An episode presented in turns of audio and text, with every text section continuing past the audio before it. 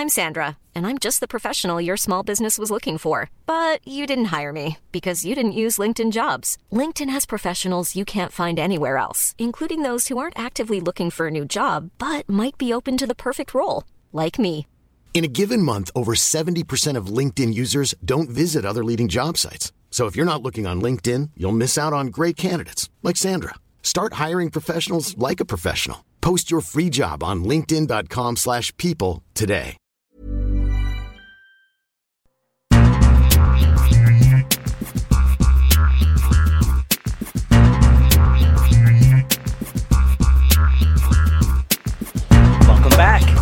Soccer Talk podcast, the only podcast that focuses on watching soccer on TV, online, and apps. In episode 126, we discuss news about this weekend's Champions League final coverage, how you can watch the Women's World Cup in 4K, our reaction to the news about MLS and Liga MX joining forces, plus letters from you, the listeners, in our mailbag section. My name is Christopher Harris, aka The Gaffer, and I'm joined by my co host, Kartik Krishnaiyer. Now, Kartik, um, it's been an eventful week uh, since the last podcast. Uh, we went through all of the the games in the football league in terms of uh, the championship playoff final, League One, League Two playoff finals.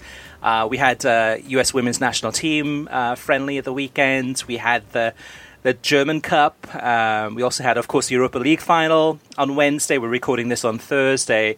And um, and probably, uh, of course, the, the, the Mexican Liga MX uh, Clausura uh, final, the two legs of that. So a lot of soccer from this past week and a lot of variety.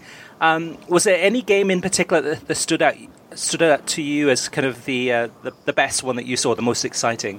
Hmm. Um, that actually stood out as the best match. I don't know. I mean, I, I think probably the most entertaining match was Charlton Sunderland, and, and it was partly that way because uh, of the just the improbable um, own goal that Sunder, that uh, Charlton scored in, inside the first six minutes, and that set up a match that was open from that point forward. Uh, Lee Bowyer basically threw caution to the wind, um, and in the end, they got a late winner, and and uh, they were pushing, pushing, pushing. That was probably the most entertaining match. I'm not sure what necessarily the best match was. I thought the uh, the play of Chelsea in the second half of the Europa League final, partly aided by Arsenal's poor defense, but just the symmetry in, in, in the player movements yeah. um, in the attacking end, uh, in particular Hazard, Giroud, Pedro, um, real, and, and Kanté um, when Kanté pushed forward, which we now know is his position in, in this setup, and how well Jorginho dictated tempo of play. Uh, some would argue, as as I heard last night on the podcast, that Jorginho was brilliant because Mesut Ozil was a passenger, right? So essentially, he was he was he's playing without opposition. But I, I thought that was probably the best football I watched all week. Was the second half Chelsea's performance between minutes 45 to 70, you saw the true nature of how Sarri's system works and could work um, if he's still there next year. It was interesting watching the Europa League final on TNT because this is the first match all season long in Europa League that we got to see on television. Uh, prior to this, every single game was on BR Live or on the Spanish side on television, of course, but the first English language Europa League uh, game of the season. And, and we had uh, a full suite of uh, pre match uh, analysis and post match. And of course, Kate Abdo hosting, Mo Edu, Stu, uh, Stu Holden, and uh, Carlos Bocanegra. And I thought it was it was good to see that level of coverage given to this tournament, especially given that they haven't given it any justice. Well, no, justice is probably not a good word, but but at, at any kind of time or, or kind of uh, focus throughout the entire season. And um, I'm wondering about next season whether or not they'll still kind of stick to that same formula of having everything on streaming except for the final. To me, it's. Um, I mean, Europa League is not the most watched tournament by any means. I mean, when, when it was on Fox, it averaged during the, the group stages and league um, as the tournament went along, usually between fifty and hundred thousand uh, viewers. Um, but I wish that, that TNT had given it more of a focus, that, that had shown some of these games on television, especially the semifinals, and that way the hype and, and, uh, and kind of uh, suspense can build to that final. With this one, it seemed to be there wasn't as much hype about this Europa League final as there were in, maybe in previous seasons when we had, say, Liverpool or Sevilla or other teams. Uh, did you get a chance to watch uh, any of the pre-game or post-match coverage, Kartik? Yeah, I mean, I watched it uh, somewhat. Um, not not that attentively is what I'm trying to say. Uh, yeah, I thought that they, they the intro into the into the broad into the pregame was quite good, and I thought, oh, maybe it's going to be a different setup. It looks like they've upped their game for a final, but then it, it became the same kind of setup. They were all in Atlanta. It wasn't bad, um, and and I actually felt like a lot of the points made it at uh, halftime in their brief halftime, and then post game uh, particularly by Mo Edu, and I want to I want to single him out too because he did some work for Fox this week um, as well. Uh, have gotten better and better as the season went on, and I think he, he's he's seeing the, ma- the the game conceptually a little differently than he did. And this was what happens, even if you're a former player. When you become a broadcaster, you begin to see things a little differently, and, and player movements and shape and, and, and things on the pitch that maybe you were observing from a different vantage point. I thought he had a really good match. By the way, he called the uh, uh, Ukraine U.S match with Keith Costigan. Uh, U, uh, FIFA U20 match on, on Friday. I thought they were outstanding. Uh, really good duo. Costigan is one of the best in the business. We know that. But uh, he, he elevated Mo Edu's level. And then we saw Edu continue that, I thought, on Wednesday. I thought, I thought actually he was, uh, he gave, um, we, we, singled out Stu Holden for praise most of the season as TNT's best contributor. I thought Edu actually made more poignant, uh, cognizant points yesterday on that broadcast. I agree. I, I, would say he's the most improved on that on that cast of characters from uh, Turner Sports uh, from when he started, and he was a little bit uh, uncomfortable uh, on, on, camera presence. Uh, now he's, he's, definitely him and Stu work together really well in terms of their tactical uh, discussion back and forth. And Carlos Bocanegra, I thought was pretty good. He's still very stiff on on television, and I wish Tim Howard was there, but obviously with uh, Colorado Rapids playing, uh, I believe midweek in in you know, MLS season, so he wasn't available. I give Bocanegra credit also as a former Fulham player for not being uh, overtly biased against Chelsea. You know that that's a, that's always a concern. And uh, Brian McBride is actually in the ESPN FC studio this week, and he's fantastic. He's his analysis is, is um, for those of you who haven't watched him since he left Fox, it's a completely different guy in terms of yeah. analysis. But he um, um, he too is, is very straight when it comes to Chelsea. You know, I wonder sometimes about that Fulham Chelsea rivalry because it was a very one one sided rivalry.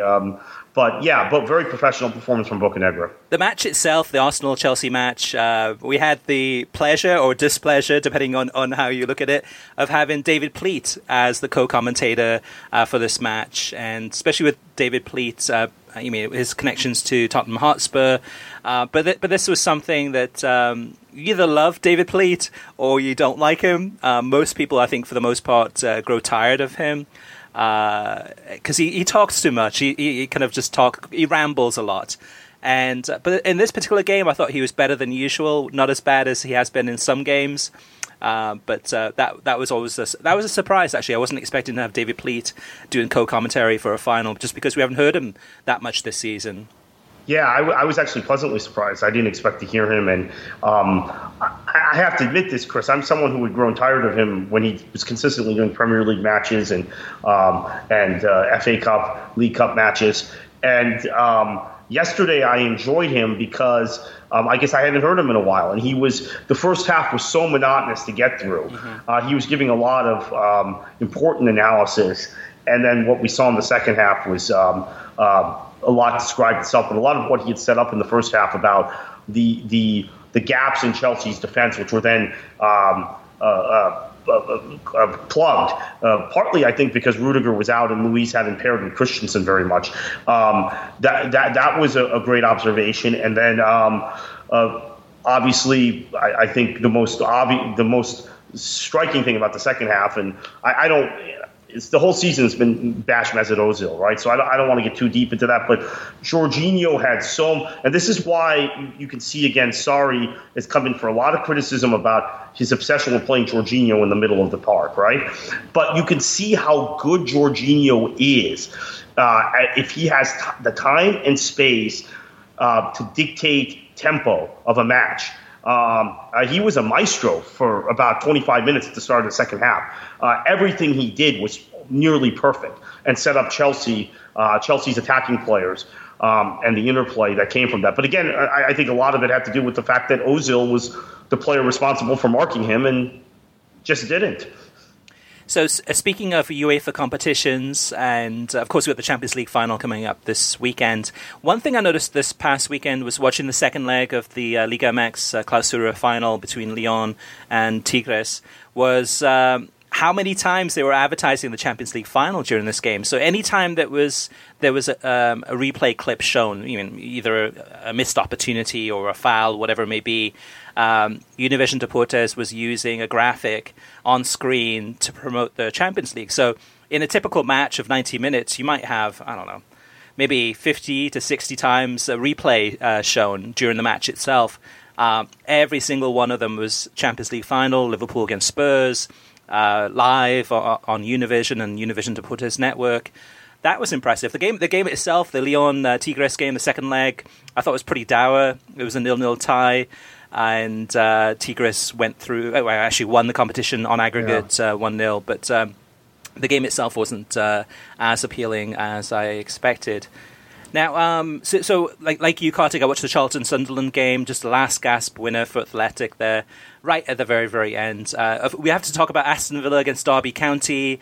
Uh, this match, I, I didn't pick up who was the commentator on this one. I'm not sure if you know, but it sounded like it was either Simon Brotherton or Guy Mowbray and both of them sound so close to each other. Sometimes it's very difficult to tell the difference between the two. Uh, Stuart Robson is a co-commentator, of course. Uh, he's pretty distinctive. But then again, though, too, with Stuart Robson, he sounds identical to Tony Dorigo.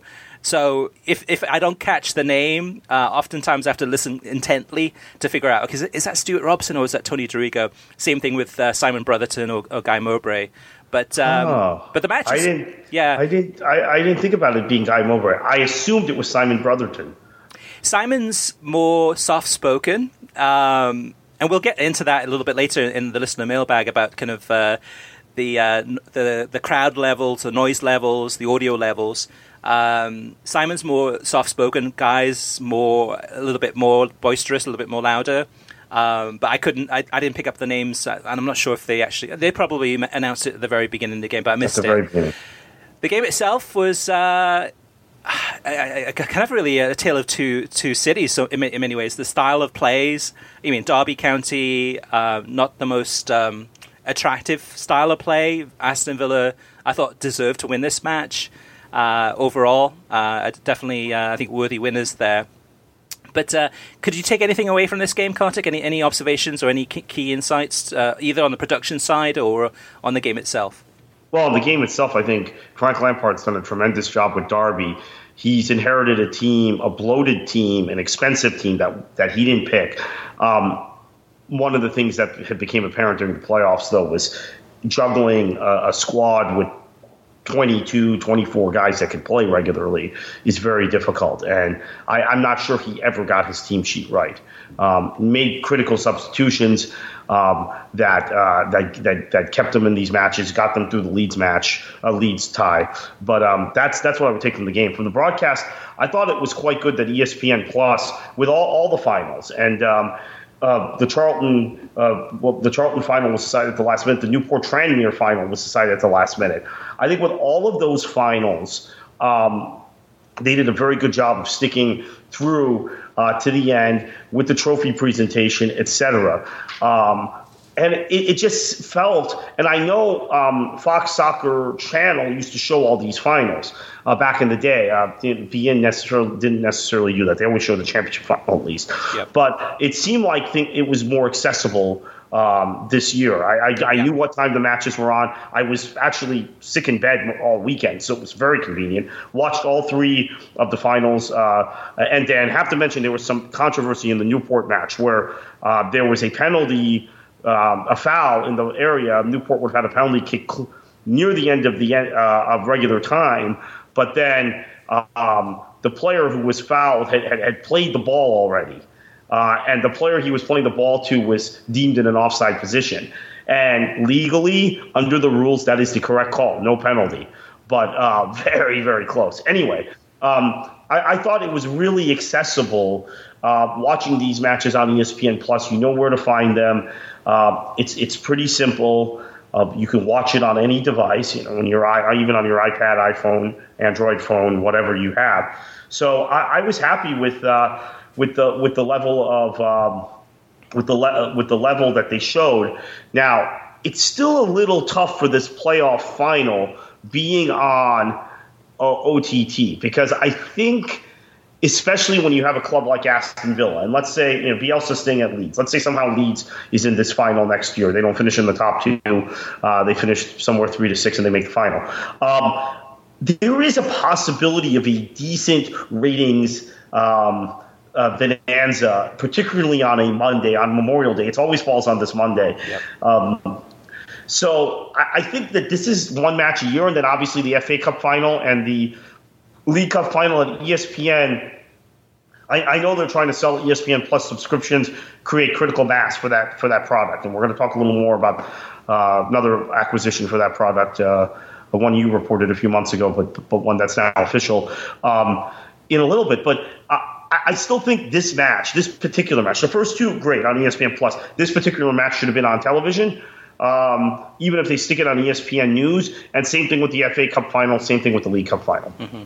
Yeah, I, I, I, see where you're coming from. I also see ESPN's side of, the, of it too. So if they say, okay, you, you know what, for the championship, uh, all the games are going to be on ESPN Plus, and we'll have the championship playoff final on ESPN News or whatever cha- whatever channel it may be.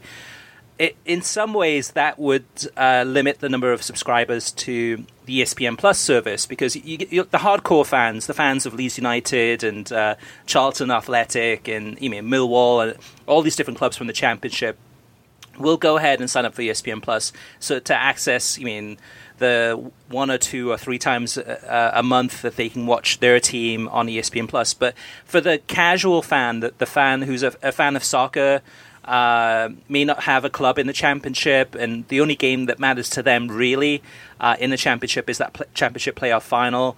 Um, they will probably watch it on television, but if it, if it is on ESPN Plus only, and they stick to that, that casual fan might say, you know what, let, let me go ahead and sign up for ESPN Plus instead of.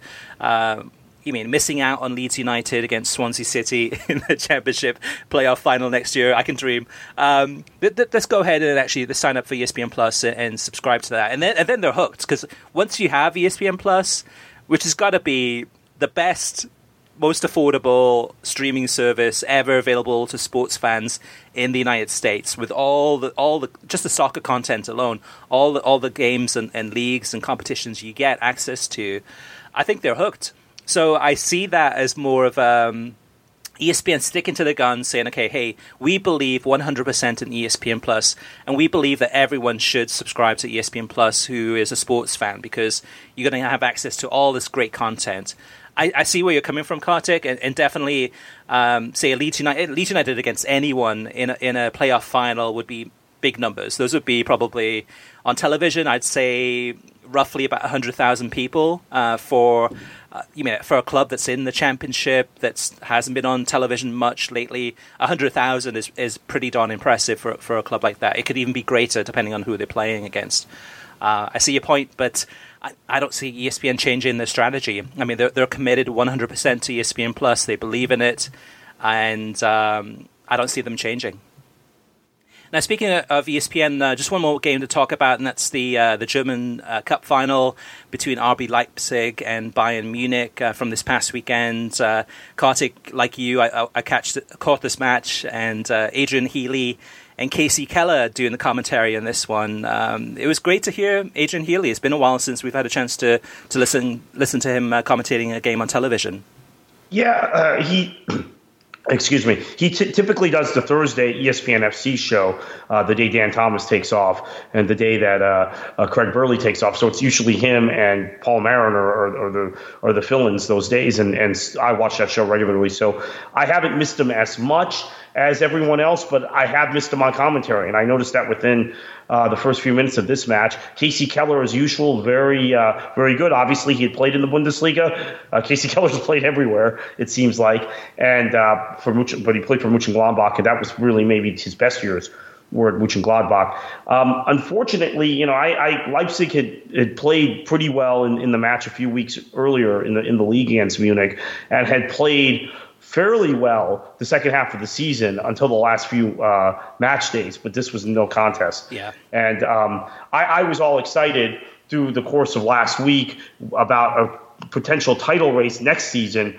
Julian Brandt goes to, to Dortmund. They didn't waste any time spending the money they got from Pulisic. Uh, Thorgan Hazard uh, goes to, to Dortmund. Now it just reminded me um, how good Bayern is on their day. We know they're going to get several players this summer. Uh, uh, uh, Lucas Hernandez, Benjamin Pavard, potentially Leroy Sané. just reminded me that match how how, how on their day how high that standard is and how tough it will be for Dortmund to catch them, even with some really, I mean Julian Brandt in particular, really good signings.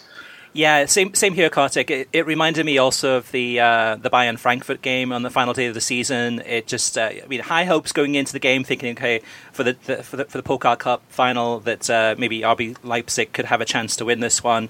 But um, maybe in in the last twenty minutes of the game, in both the Frankfurt game and in this game against uh, RB Leipzig, it just looked, I mean, a one way street. Bayern Munich was definitely t- in total control and it looked it looked unfortunate because it was like, oh, here we go again. Bayern Munich just kind of really monopolizing and just really in control. I'd love to see a contender like like a Dortmund or somebody else also a strong contender that's going to push them to right to the wire to make it more exciting to have those viewers hang on until the, the last minutes of the game, thinking, okay, there's a, there's a chance here.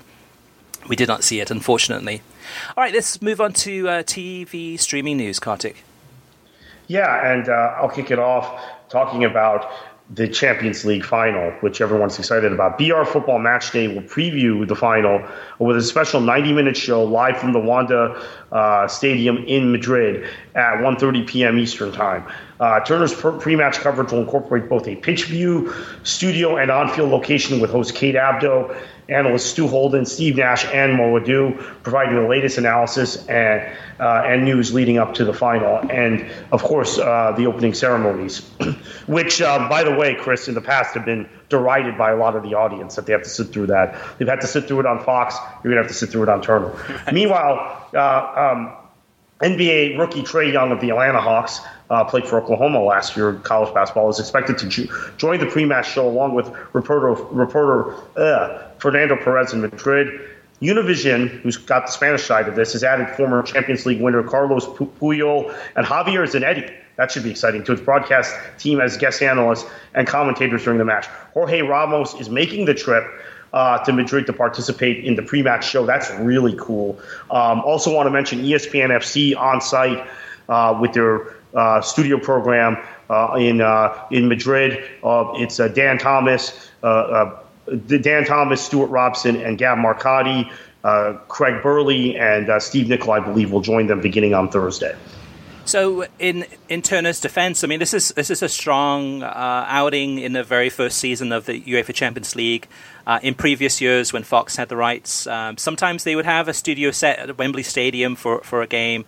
Uh, oftentimes, it would just be the two commentators, usually John Strong and Stu Holden, or John Strong and, and you mean somebody else, Warren Barton. Sometimes, uh, just the two commentators at the stadium. But here, here we have, I mean, the entire cast: Stu Holden, Steve Nash, Maurice Edu, and Kate Abdo, uh, going to be there uh, in the actual stadium, uh, and then using the actual probably the world feed for for the commentators.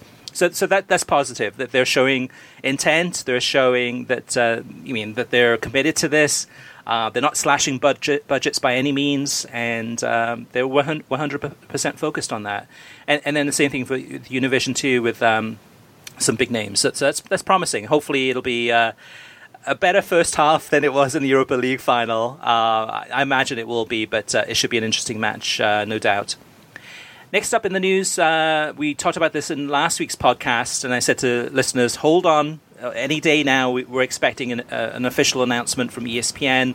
A lot of nervous soccer fans out there are talking about the news that we had uh, reported two months ago, actually over two months ago, that ESPN Plus had acquired the rights to Copa America, uh, both the English language side and the Portuguese language side, uh, but nothing official had, had been announced.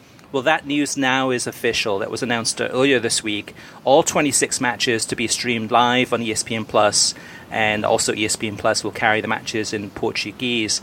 So, um, big level of commit- commitment there. And if you're a fan of uh, South American football, um, some of the best uh, footballers in the world, I mean, you've got access to it now if you have ESPN Plus. Another added benefit and uh, another reason why that ESPN Plus is such a bargain to have.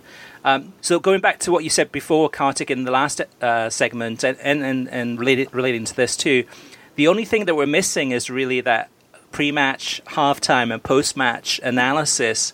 Uh, we didn't get it with any of the, the championship um, or football league uh, playoff matches.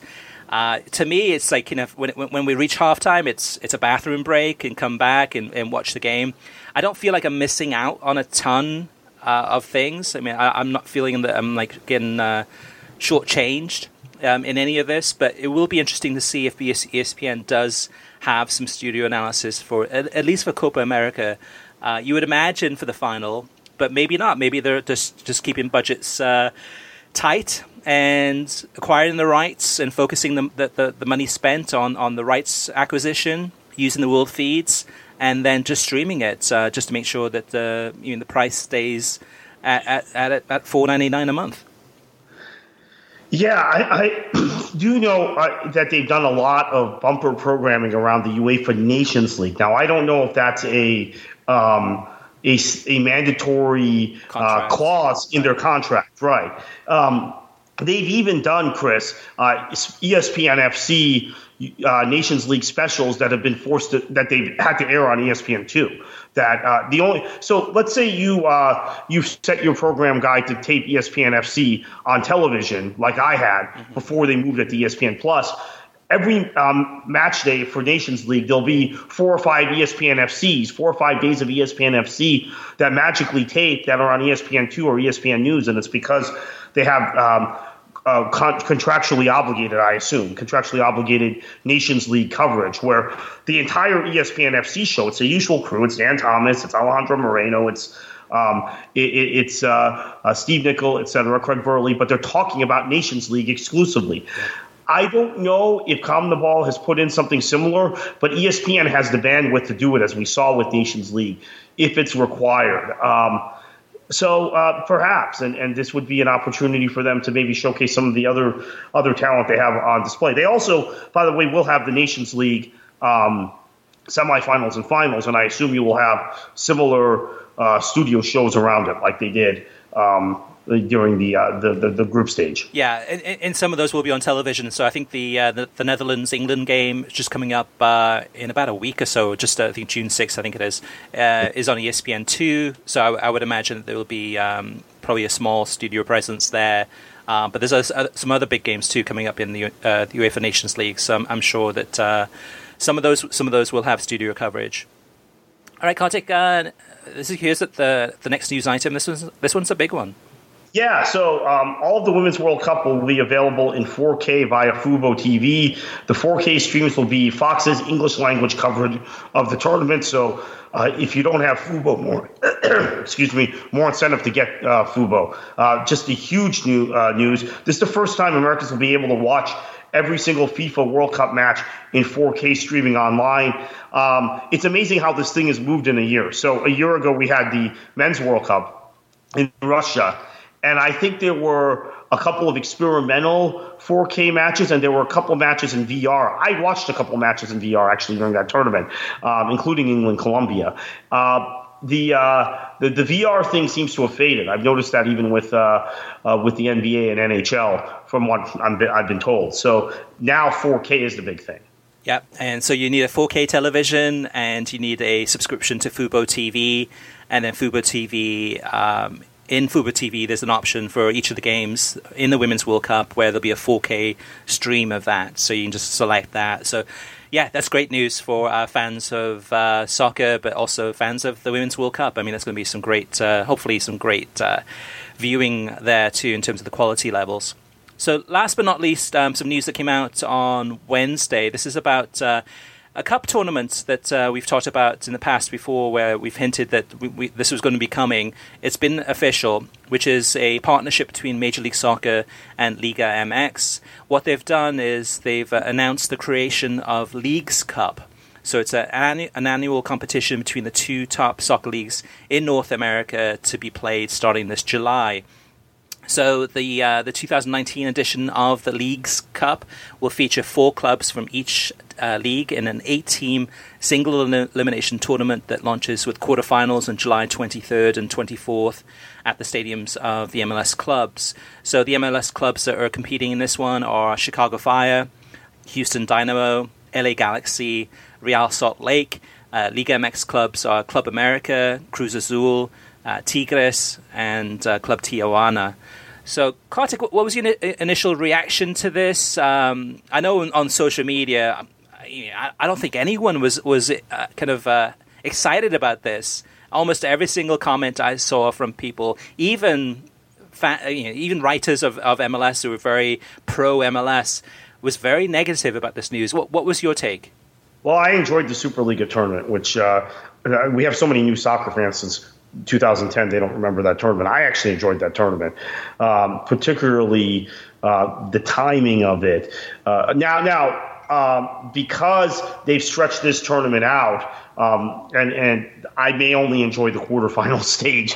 Uh, what the Superliga was is they had a group stage in July, then they would have a final, uh, semifinal, and final uh, late in in August or late July. Um, this is this tournament's more stretched out. I um I, I, do understand it's a it's a cash grab by SUM, and I think it's just more fixtures. It, it's it's being done uh, to make money. Concacaf sanctioning uh, and very prominently sanctioning and, and, and praising a tournament that uh, essentially undercuts its own Champions League by taking um, two of the, its two top leagues. Would UEFA sanction uh, an Anglo uh, Deutsch Cup? What, what, would, what would their thoughts be about that? If uh, four Premier League teams played four Bundesliga teams uh, in the middle of their seasons, right? Uh, I, I don't know that it would go over real big. I mean, we see how the Super League's going over there, but here, this sort of thing is just uh, the way business is done. Um, I'm not excited about it. I know it's a cash grab. I know it's another uh, place where SUM and MLS are circumventing the established rules of the sport. It's another place where they're showing their control over CONCACAF because SUM is also the marketing partner for CONCACAF, as well as for obviously Liga MX in, in the United States and, and, and Major League Soccer. Uh, they're part of Major League Soccer. They're owned by Major League Soccer. Um, however, the matches I'll probably watch. I'll be honest with you. So. Well, um, well, that's that's, a, that's the big question, Kartik, because there's a big announcement this week, but no news about uh, television or streaming rights to this tournament. So if you are going to watch it, uh, SUM SUM has to do the deal soon. Uh, it'll be interesting to see which networks uh, are interested in this because from the TV viewing experience um, on the Anglo side, the English English language speaking side, I don't think there's going to be that much interest. Now, on the Spanish language side, I can see uh, uh, large amounts of interest. So whether it's Univision or Telemundo, um, I can see them being interested in this in terms of how this aligns with their strategy maybe Univision might be the best bet, especially after losing uh, the World Cup and looking for more rights to pick up. But that was that was glaring that there was no announcement at the time of the announcement of the the actual tournament itself about the, the TV rights.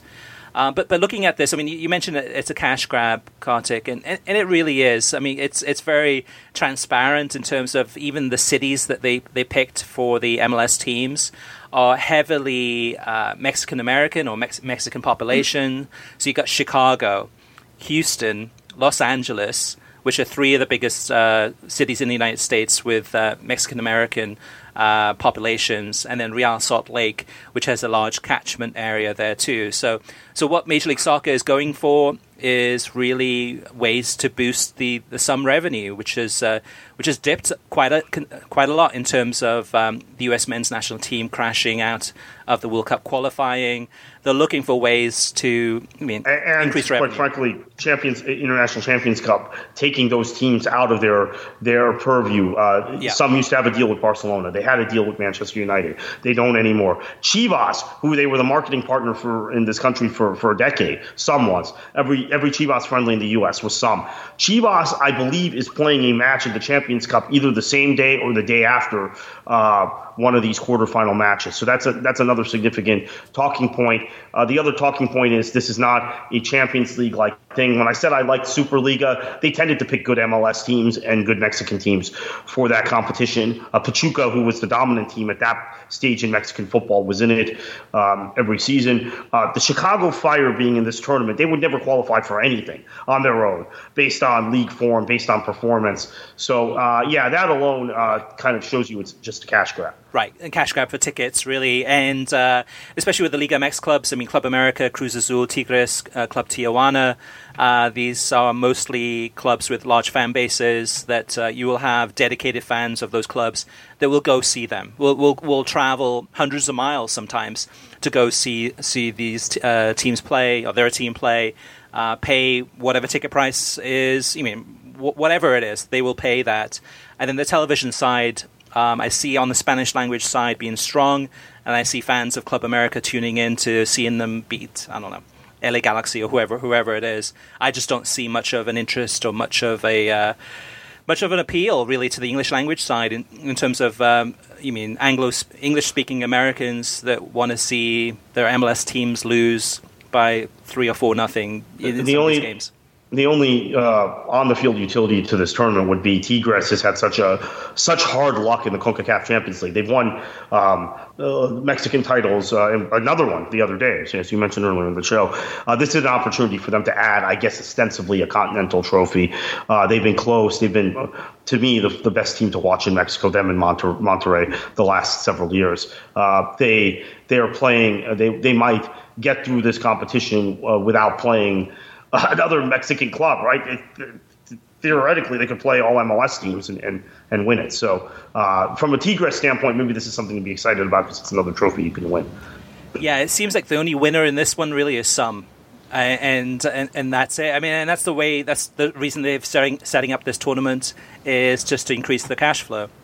All right, let's move on to TV ratings. Uh, we've got four numbers that are pretty interesting in many different ways. Four very different uh, games. The first one is the so the Liga MX uh, Clausura final. Uh, over the two legs, so the, the Thursday night game and, and the Sunday night game, it delivered um, 3.7 million viewers on Univision and Univision Deportes. Uh, that's combined. Um, the average for um, these games, these two games, was 1.9 million viewers. Uh, again, I mean, and this is not Club America against Chivas. This is León against Tigres, and uh, more big numbers there for Liga, Liga MX. Then you had the U.S. women's national team against Mexico in their uh, send-off series, uh, friendly uh, on ESPN. Uh, this one had 615,000 viewers, so uh, definitely a lot of people tuning in and interested in the U.S. women's national team before they move on to uh, the Women's World Cup. Uh, Major League Soccer, uh, Sporting Kansas City against Seattle on FS1 on Sunday night, uh, 182,000 viewers. And then, last but not least, RB Leipzig against Bayern Munich on ESPN News, uh, the DFL Pokal uh, Cup final, and this one had 79,000 viewers. That's the, that's the thing, though, Kartik, about Bayern Munich is that uh, oftentimes, I mean, if you're on social media, in terms of the, I mean, Bayern Munich in the United States, the office in, in New York, are always touting the, the number of uh, Bayern Munich fan clubs that they have. I mean, I think it's more than any other club in the United States in terms of just kind of the grassroots support for this club. I mean, just historically, just the number of uh, Bayern Munich fans in the United States. But then mm-hmm. you always look at the TV numbers and go, ah, so th- there's definitely a huge difference between the two. And, and, and any thoughts about why the TV numbers are, are consistent, consistently underwhelming. Um, and, but but yet the fan base is supposed to be really high. Which which which number is uh, is valid, or what, what happens in between those two numbers? Yeah, I just don't think that there are that many Bundesliga fans in the country. It's, it's growing. Bundesliga fans, and I'm a I'm a big. I watch that league. People listen to this podcast know how often I watch that league. Yep. Uh, there just aren't that many fans. I I got all kinds of hell on Twitter about a year and a half ago when I said there were more West Ham fans in the U.S. than um, than Bayern fans, and it was just uh, it, it, was one of the worst days for me. On I mean, I've had a lot of bad days on. that was one of the worst days. And then uh, our friend Jonathan Starling, who used to uh, co-host this show in many iterations ago, called me and said, "You know, you really could have substituted Fulham, and you would have been accurate." And Fulham was still in the championship at the time, mm-hmm. so I, I think sometimes fans of German football, and, and, I don't know that Jonathan's right that there are more Fulham fans than Bayern fans, but there might be in the U.S. Uh, I don't, I don't, I think fans of German football, particularly Bayern, tend to over, um, over exaggerate and have a diluted sense of how popular their club is in this country relative to the top Premier League clubs, relative to, to Barcelona, Real Madrid, um, even I think the top Italian clubs, or the three big northern Italian clubs, probably have uh, similar support as Bayern. And then again, I'm going to say I think Everton. Uh, uh, okay, so the top six Premier League clubs, maybe not Man City, but the other five, and I include Spurs in that, more support than Bayern. Uh, I think West Ham, Everton, uh, yeah, maybe just West Ham and Everton for sure have more uh, support in the U.S. Um, among other Premier League clubs. Although, you know, I, am finding Wolves fans now. I'm finding uh, Watford fans now. It, it, it's uh, the power of NBC and the power of that league and, and, the common language. Bundesliga is doing a better job communicating. Um, and I think you're seeing a growth in fan bases for uh, particularly uh, Borussia Dortmund and Eintracht Frankfurt uh, in this country uh, because of the the um, atmospheres around those grounds. But I just don't think there are that many Bundesliga fans, unfortunately. Yeah, and, and the ratings show us that. Right, and, and, and the challenge is there's only so many leagues and so only so many clubs that we can follow uh, that we can watch. I mean, we're, we're all busy. We have our day jobs, and we have you know we have our jobs, and we have our families or our, our life. So, um, as much as we love to watch soccer, we have to make well, not sacrifices, but we have to make choices in terms of which club do I support. Okay, so maybe I'm interested in, in Serie A also. Is there a favorite club that I have there? Even in the Premier League, is is do I have a second favorite club? Do I have a club that I kind of always in, enjoy watching? Wolverhampton Wanderers would be would be it this season and, and last season too in the, in the Championship. So uh, you mean you have maybe you have your local MLS club, maybe you have a, a, Liga MX club that you look at, or maybe you have a you mean a Bundesliga club or St. Pauli or whoever it may be. Um, it's it's not easy for the Bundesliga, but I do feel that uh, I agree with you, Kartik, that there's a inflated uh, sense of uh, even kind of uh, fandom for Bayern Munich in the United States. Yes, there's a there's a hardcore, strong base there, um, but their challenge is to grow that base. And, and I kind of see, looking at the TV ratings, I don't see much of an interest outside of that hardcore audience. All right, moving on to listener mailbag. Uh, JP says, uh, I, have, I have to disagree with Christopher on La Liga's best case scenario being multiple networks. It would make finding matches confusing and likely dampen viewership versus going with one network. Imagine having to figure out whether the match you want to see is streaming, cable, or over the air for every single match and which service for each. And, I, and I'll pause there for a second, JP. That's exactly what Major League Soccer is. You mean Major League Soccer going into every weekend, uh, unless you're looking ahead at the TV schedule or the streaming schedule, uh, you mean you have no idea if your club's going to be on streaming, let, let TV, me, or, or, or which, which channel let me jump in there uh, for a minute, Chris. I, I, and I realize this because um, I get I'm getting accused now by people saying you're not watching much MLS, which is true. Um, 2015 and 2016, I watched more MLS than I wanted to. I did a lot of it out of obligation, but but I knew when the games were on because they, those were the two seasons after the start of the new contract where uh, ESPN and FS1 had essentially picked Sunday nights and sometimes they flipped um, five and seven, which one was on which network. But you knew when the games, the nationally televised games, were going to be played. You don't anymore. Mm-hmm. So um, if I happen to know an MLS game match is on and I'm available, I watch it. But generally, I don't now. So that's a very, very valid point. So JP continues. He says uh, the only way it could work is uh, is if the deal. Um, uh, if the deal had something like where there were all pre pre noon matches on streaming, afternoon over the air, and then um, after 2 p.m. on cable, al- along those lines. It only works if the cable or over the air or streaming are provided by the same distributor like NBC and Fox do. Otherwise, it becomes just a mess. Uh, please note to that idea. which again, again, JP goes back to what Major League Soccer is now. It also goes back to what the Premier League was before um, NBC had the rights, when it was shared between Fox Sports, uh, ESPN, and Setanta.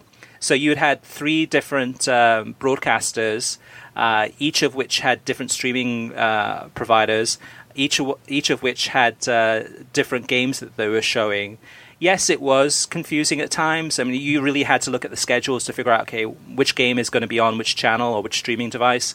Um, but that's that's the way it operated. Ideally, for me personally, I'd love to have one uh, network that provides the English language and Spanish la- uh, Spanish language and the streaming for La Liga. But I don't see that, that, there is one network that has all of that, where they're strong on both the English side and the Spanish side uh, which is why I said that. I mean, Univision maybe on, on the Spanish side, and then maybe ESPN on the English language side, and then ESPN Plus for, for the streaming. And then he says, uh, regarding beIN Sports, you both seem pessimistic on their chances of keeping La Liga and in turn remaining a viable network. This saddens me as they're honestly uh, one of my most watched networks. Do you think it's possible they can be purchased and rebranded by another media company that has more clout to demand car- carriage? Maybe Turner wants a dedicated channel for sports rather than using TNT, and they buy beIN Sports. Instant ca- uh, increase in carriage adds the UEFA Champions League to their existing soccer coverage, and then NBA, which at night is non conflicting being part of that network would look very good for La Liga. If they fixed BR Live, it would be the best of all worlds. So, JP, ideally, yeah, that that'd be great. That, that would be good news. Uh, I don't see it happening for two reasons. Um, one is that uh, the company that owns TNT, uh, Sports, was recently acquired and they are already going through and looking at ways, um, Time Warner looking at ways to downsize. So they've laid off a lot of executives. Um, they're looking at more consolidation. They're looking at HBO changing that around. Um, they're looking at ways to maximize revenue, but by but, but with all these overlaps between say TNT uh, and HBO and, and truTV and other channels where there's just uh, excess um, uh, employees, they're looking for ways to, to cut costs. So I, I don't see them um, acquiring beIN Sports. Uh, the other thing too is that um, I don't know. I, think, I, I, I wouldn't be surprised. I mean, uh, beIN Sports uh, before it became beIN Sports was known as the Al Jazeera network. So when the announcement was made that um, the the rights to La Liga and Serie A had been acquired at that time in the United States, at that time when that announcement was made, which actually I think World Soccer Talk uh, broke the news, is that uh, it was Al Jazeera and there was, if you remember, there was an Al Jazeera news network. Well, probably what three years ago or so, three or four years ago, that shut down. So, yeah. so there's there's nothing stopping beIN Sports saying, you know what, we've given it a good go in the United States. Uh, for a lot of political reasons, really. It's nothing about nothing that they've done in terms of the coverage, but a lot of political reasons and mistakes that they've made along the way. They might say, you know what, we've given it a good go, and we're just going to go ahead and, and once we lose La Liga rights, is shut down the network and and and just say, hey, we tried, it didn't work out. That that's my take on, on I think how things will play out. Jazinho says uh, Univision Deportes was created initially to obtain La Liga rights from DirecTV to complement Liga MX. It made sense then, and it still does now. Some may complain about ESPN Plus being an being a inconvenient expenditure, but at least there would be commentators that are worth their salt, unlike what we hear on some channels. If ESPN Plus raises rates but, but, but obtains both La Liga and Bundesliga, and maybe even Liga 1, I wouldn't mind paying a higher rate. Even the annual cost, the annual plan costs less than a lot of TV and st- streaming providers charge on a monthly basis. All I am asking is the ability to follow teams that are in the Champions League on a more regular basis. So yes, La Liga to Univision and ESPN Plus. Martin Mulcahy says, um, I believe MLS can actually use the screwy game calendar to their advantage. As you know, in Germany, there are many fan friendships between clubs. My team, Karlsruhe, in second division now. Uh, I go to uh, go to and support Her- uh, Hertha Berlin when they are in the region. especially against uh, Stuttgart. Uh, could MLS try to establish some relationships between MLS and Bundesliga clubs, something along the motto of your team has the summer off, come follow an American club during your vacation? MLS says they want to be an international league, but I don't see them working for brand recognition in foreign markets. I do not think this would work with Premier League clubs or fans, as, they are not used to such relationships. Plus, most of uh, most Germans appreciate American culture, despite uh, setbacks in that area. Kartik, this is this is interesting because uh, you re- I'm sure you remember this too because you have an encyclopedic mem- memory. But this is probably going back about ten years ago, where Major League Soccer and the Bundesliga made a big, massive announcement at uh, Sportel in Miami to announce a partnership that they were going to. They, they had announced a partnership where they were going to share best practices. So Major League Soccer would learn from the Bundesliga, the Bundesliga would learn from Major League Soccer. Uh, they would be sending executives uh, out to Germany and vice versa from Germany to the United States to learn how each of the leagues were, were operating, uh, to share best practices and strategies of how to improve both both leagues. I, I, I, ever since that announcement was made, I haven't heard anything since. I don't think that's in operation anymore. Uh, but there was an opportunity at one point for them to really sink their teeth into that, um, but it didn't work out. Did you take anything from that, Kartik? Or, or, or what do you think about, about, Martin's ideas about having some um, the leagues w- working more closely together, perhaps? Yeah, I, I, like the idea, and as you said, I, I remember when that uh, partnership was announced. And what became of it, I'm not sure. Maybe there was some stuff on the best practices league front office levels we weren't aware of, but I'm not sure. Um, and but that was uh, also uh, Ivan Gazidis was kind of uh, uh right, and Gazidis had these relationships um, abroad, and and I think the MLS at some point. Again, I go back to that time period, 2013, 2014, as I mentioned on previous shows. They cut out all the grassroots things they were doing. They cut out a lot of the international partnerships, uh, and they just turned inward. And, and I think uh, that the end of that Bundesliga partnership probably coincides with that period. Yeah, yeah, which is a shame too, but because because I think Martin's idea is a good idea in terms of clubs working more closely together. Um, and having sister clubs and, and having trying to encourage well I, I guess in a way though too Kartik because you look at NYCFC and Manchester City which is really sister clubs but they're owned by the same parent company I, I don't see on the fan level a lot of synergy I don't see I mean, maybe this is happening, and I, I don't know about it. But maybe I don't see NYCFC supporters supporting Manchester City. I don't. I don't see Manchester City supporters supporting NYCFC. Do you see any uh, any kind of uh, help in that area that, that's been happening? Yeah, there's some uh, uh random Manchester City fans who are not in an MLS market and who have never supported lower division soccer. You know, I uh, people get angry sometimes when I say this about Premier League fans in this country, but typical Premier League fans who have no uh, ties to the local game, don't bother to check if there's a local professional team in their market, uh, that they decide to support N- N- NYCFC. Um, but it's it's it's a limited number, and I don't think it's had any great effect on um, support for MLS or, or for that club. All right, next up is Raymond Orozco. He says a couple of shows ago you mentioned a Fox executive saying they need an American TV broadcaster for the game to grow. I would tend to agree with this uh, statement uh, for the audience that he is looking for. When Fox used to show the CONCACAF Champions League, I was in a soccer bar, and some of the people uh, there were white, uh, were complaining that uh, Max Bretos and Christopher Sullivan are favoring the Mexican teams because they're a Mexican. I then had to tell them that they were not Mexican, both are American, and one was a former 1990 World Cup player for the US. And at a different time at the same soccer bar, one of them was praising Janusz Michalek about the diversity in having a Mexican call the game. In my opinion, the Fox executive research shows uh, shows that they want a white American call call these games. In my opinion, I miss both Max Bretos and Christopher Sullivan so much to me. They were the best. I think the problem is is that the majority of the soccer fans in this country are not highly educated soccer fans, and they do not seek out. Um, uh, to be one, even though Alexi Lalas on his own show uh, says we're the most educated soccer fan. I totally disagree uh, with you guys. You were right, Gaffer, for the executive is short sighted. Keep. Uh, to, to, to, keep enlightening the fan in this country. Great show. Keep up the, all the hard work. So, um, yeah, I, I, yeah. I, it speaks for itself, and uh, I, want to remind people this because I've heard this too. That uh, oh well, you know, we need American voices. Janusz who's making less and less television appearances. I mentioned the one Serie A match he did over the the Christmas break uh, for uh, over the uh, Christmas period for for ESPN, uh, Napoli and Inter. I was so excited to hear his voice. He has over 40 caps for the U.S. men's national team. Mm-hmm.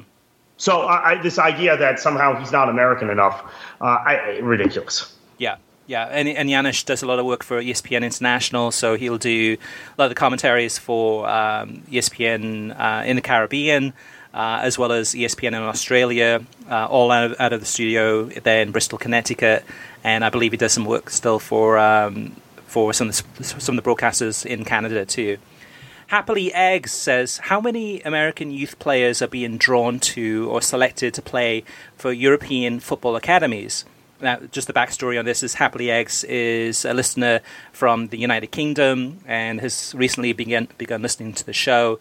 Um, so he's definitely tapped in uh, in terms of um, the British side of things, but asking a lot of questions, some good questions about the US side. Uh, he goes on to say, Are there any? I know there are Spanish, Dutch, etc., many African youth players being drawn to European academies. When I say Spanish and Dutch, I'm talking about uh, in countries other than their own.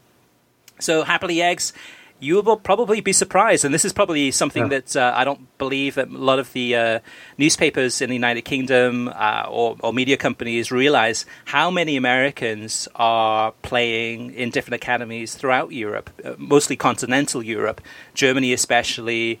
Uh, Kartik, you probably know the full the full list of, of most of these oh, well, countries. We have a guy from South Florida, Konrad De La Fuente, who's in Barcelona's academy right now, um, who, who came through uh, the, the Kendall FC program, um, and uh, uh, he uh, uh, is already in, uh, is starting with Barcelona's U19 team. He's in the US U20 team.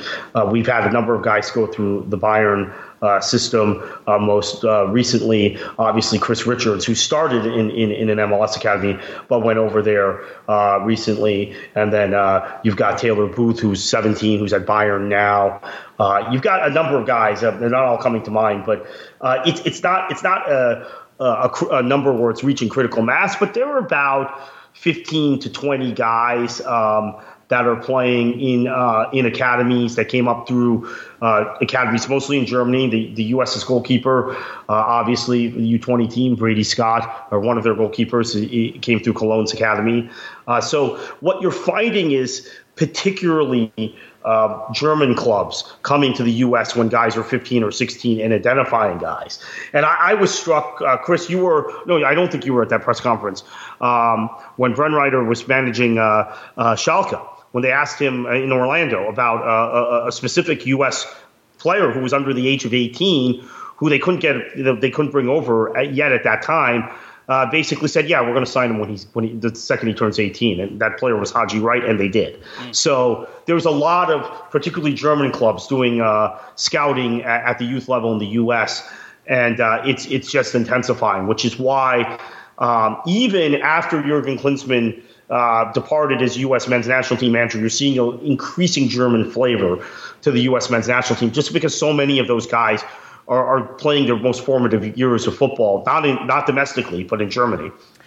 I think I think the number is actually much greater though, Kartik too, because I mean, just of one example, just locally here in, in South Florida. So um, one of the kids uh, from Weston who had, I think he's either 10, 11, or 12. He, he's young, but uh, had a tryout with Benfica.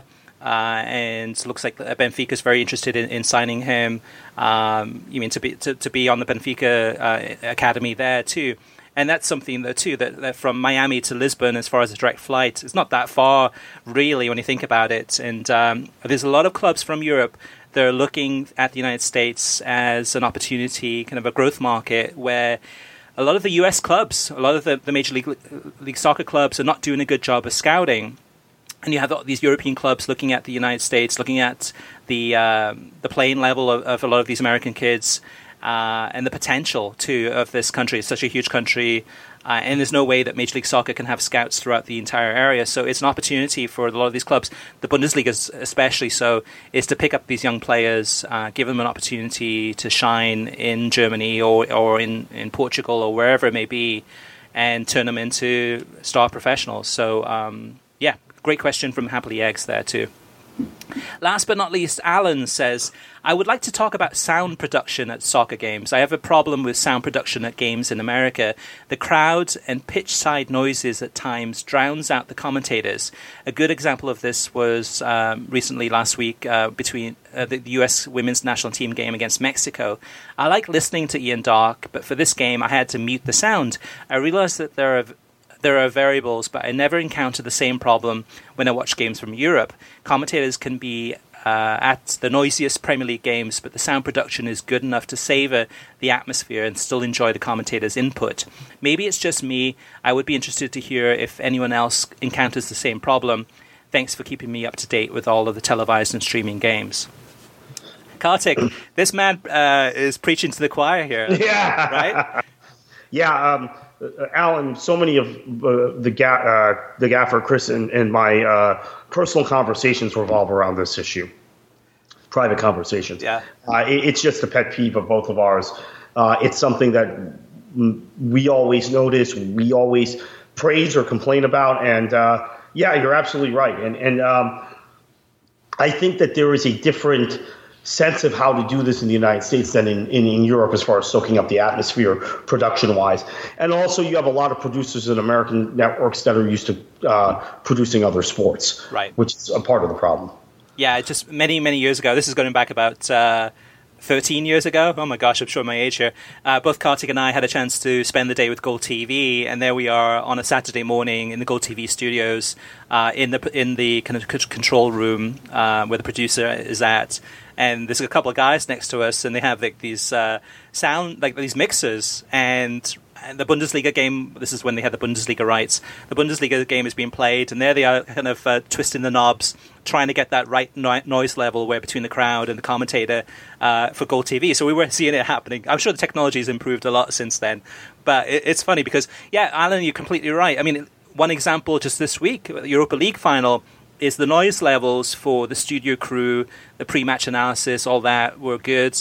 And then as soon as they went into the game with Tony Jones and David Pleat commenting in the game, the noise, the actual noise, uh, the, the, the, I guess the the volume of the commentators went way down. I'm like, wait a second, what, what's going on here? Like, it sounds like uh, they need to boost that a little bit more so it, it's at the same level as what we were hearing in the studio.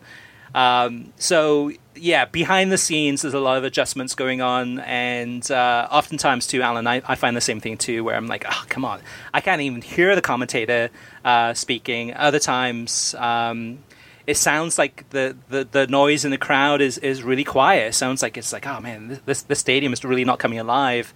Uh, when in actual fact, if you're at the stadium, you're probably thinking like, oh my gosh, it's so loud in here, the you know, the fans singing, etc. So it, it's uh, it's adjusted, and uh, finding that right level where we're all happy uh, is definitely the goal. Some do it better than others. All right, so uh, if you do have any questions, comments, feedback for us, uh, we'd love to read them out on there. We really appreciate uh, your loyalty listening to the show. Uh, we're going to continue through the summer um, weekly as we've done, and uh, we always appreciate uh, any kind words or any feedback you can give us. You can always reach us via email through web at worldsoccertalk.com, as well as facebook.com slash worldsoccertalk, and on Twitter at worldsoccertalk. Plus, of course, you can post your comments on worldsoccertalk.com. Now, Kartik, uh, in closing, actually, some big news here too is the World Soccer Talk podcast is now available on the Pandora mobile app. So if you have Pandora and you have the, the mobile app, you can listen to the World Soccer Talk podcast through there. You can also listen every Thursday through SoundCloud, Spotify, YouTube, Stitcher, iTunes, TuneIn, Audioboom, and of course, worldsoccertalk.com. And Kartik, uh, where can they find you on, on social media if they want to find you on Twitter and uh, see what you're up to? Uh, you can find me at KKFLA737. All right. Well, thank you everyone for listening. If you like the show, share it with your friends on social media and give us a review on iTunes. And Kartik heading into another big week of soccer from around the world. Um, of course, we've got the Champions League final on Saturday, and hopefully it'll be an exciting encounter. We're really looking forward to this one. Um, what should they do? Enjoy your football.